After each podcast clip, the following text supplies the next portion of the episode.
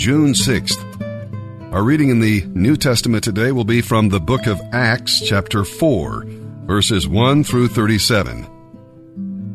In his sermon at Pentecost, Peter proved from the scriptures that Jesus was alive, but now he proved it by the miraculous change in the beggar's life.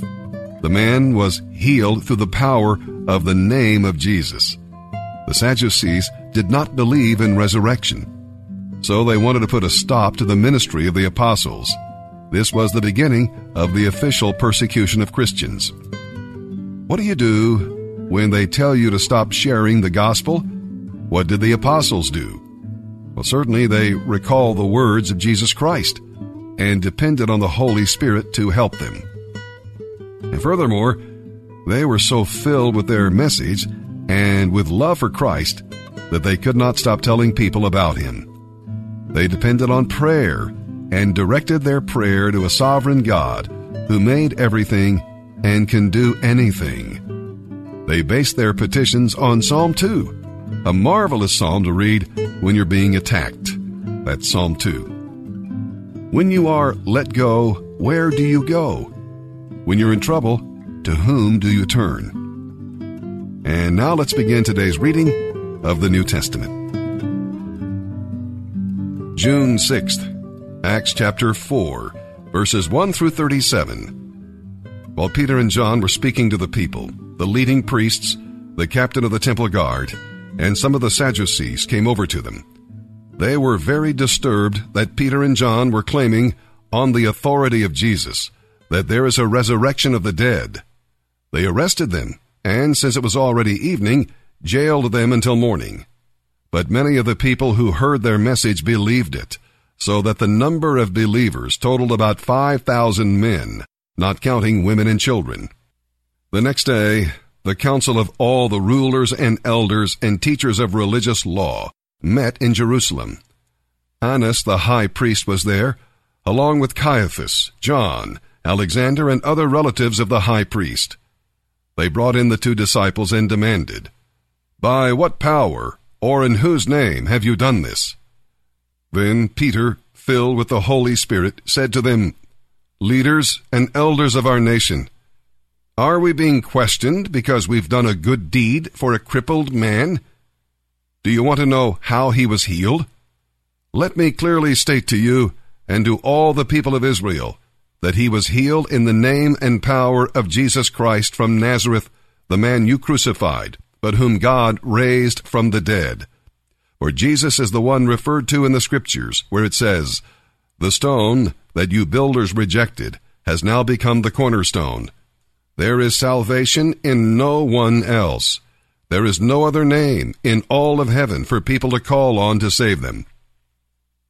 The members of the council were amazed when they saw the boldness of Peter and John, for they could see that they were ordinary men who had had no special training. They also recognized them as men who had been with Jesus. But since the man who had been healed was standing right there among them, the council had nothing to say. So they sent Peter and John out of the council chamber and conferred among themselves. What should we do with these men? They asked each other. We can't deny they have done a miraculous sign, and everybody in Jerusalem knows about it. But perhaps we can stop them from spreading their propaganda. We'll warn them not to speak to anyone in Jesus' name again. So, they called the apostles back in and told them never again to speak or teach about Jesus. But Peter and John replied, Do you think God wants us to obey you rather than Him? We cannot stop telling about the wonderful things we have seen and heard. The council then threatened them further, but they finally let them go because they didn't know how to punish them without starting a riot. For everyone was praising God for this miraculous sign, the healing of a man who had been lame for more than forty years. As soon as they were freed, Peter and John found the other believers and told them what the leading priests and elders had said. Then all the believers were united as they lifted their voices in prayer. O sovereign Lord, creator of heaven and earth, the sea and everything in them, you spoke long ago by the Holy Spirit through our ancestor King David, your servant, saying, Why did the nations rage? Why did the people waste their time with futile plans? The kings of the earth prepared for battle. The rulers gathered together against the Lord and against his Messiah. This is what happened here in this city. For Herod Antipas, Pontius Pilate the governor, the Gentiles, and the people of Israel were all united against Jesus, your holy servant whom you anointed. In fact, everything they did occurred according to your eternal will and plan. And now, O Lord, hear their threats, and give your servants great boldness in their preaching. Send your healing power. May miraculous signs and wonders be done through the name of your holy servant Jesus.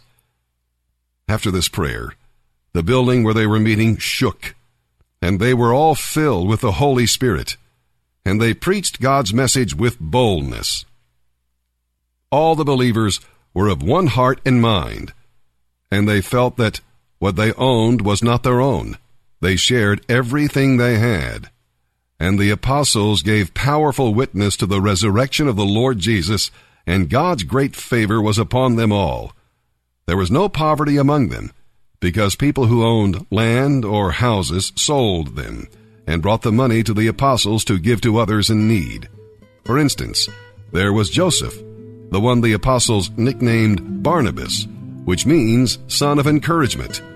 He was from the tribe of Levi and came from the island of Cyprus.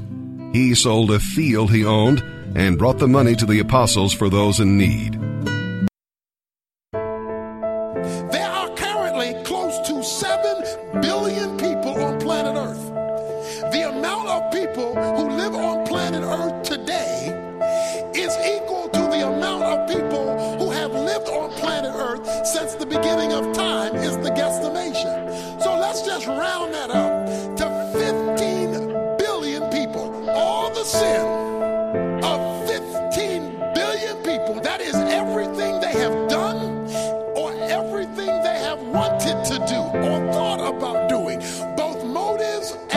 Actions, were accumulated on that day when Jesus Christ hung on the cross.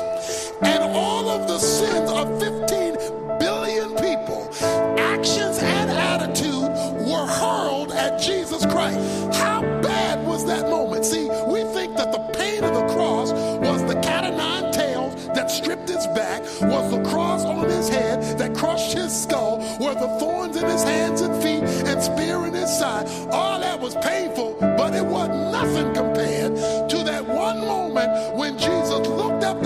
said, My God, my God, why hast thou forsaken me? At that moment, Jesus became sin. The definition of God is one being made up of three co equal persons, Father, Son, Spirit, that are one in essence, yet distinct in personality. The Father is not the Son, the Son is not the Spirit, but they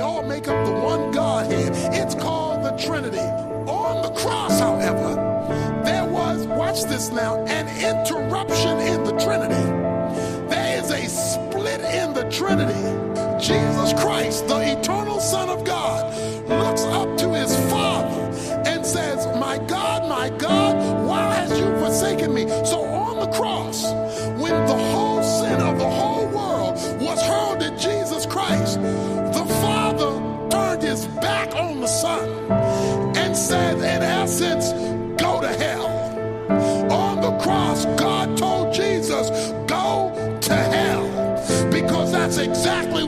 Jesus did. In that moment in time, there was an eternity separation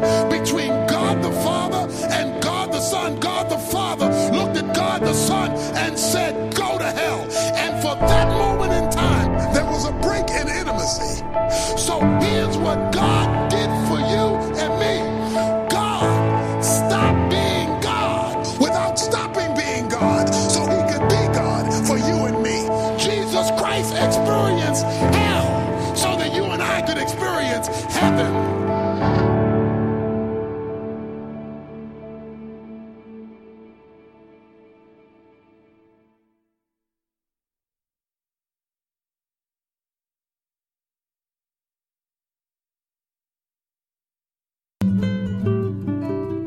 Today we're reading from Psalm 124, verses 1 through 8. The Lord is on your side when people want to devour you, when circumstances seem to drown you, and when Satan tries to deceive you. You can usually detect man's anger, and you can feel it when circumstances overwhelm you. But Satan's traps might catch you if you're not careful. In his death, resurrection, and ascension, Jesus Christ has not only set you free from the snares, but he has broken the snares and they can never trap you again unless you let them. You are free as a bird, so use your wings of faith and live in the heavenlies. Psalm 124, verses 1 through 8. A song for the ascent to Jerusalem. A psalm of David. If the Lord had not been on our side, let Israel now say, If the Lord had not been on our side, when people rose up against us, they would have swallowed us alive because of their burning anger against us. The waters would have engulfed us. A torrent would have overwhelmed us. Yes, the raging waters of their fury would have overwhelmed our very lives. Blessed be the Lord, who did not let their teeth tear us apart. We escaped like a bird from a hunter's trap. The trap is broken, and we are free. Our help is from the Lord, who made the heavens and the earth. Proverbs 16, verse 24. Kind words are like honey, sweet to the soul and healthy for the body.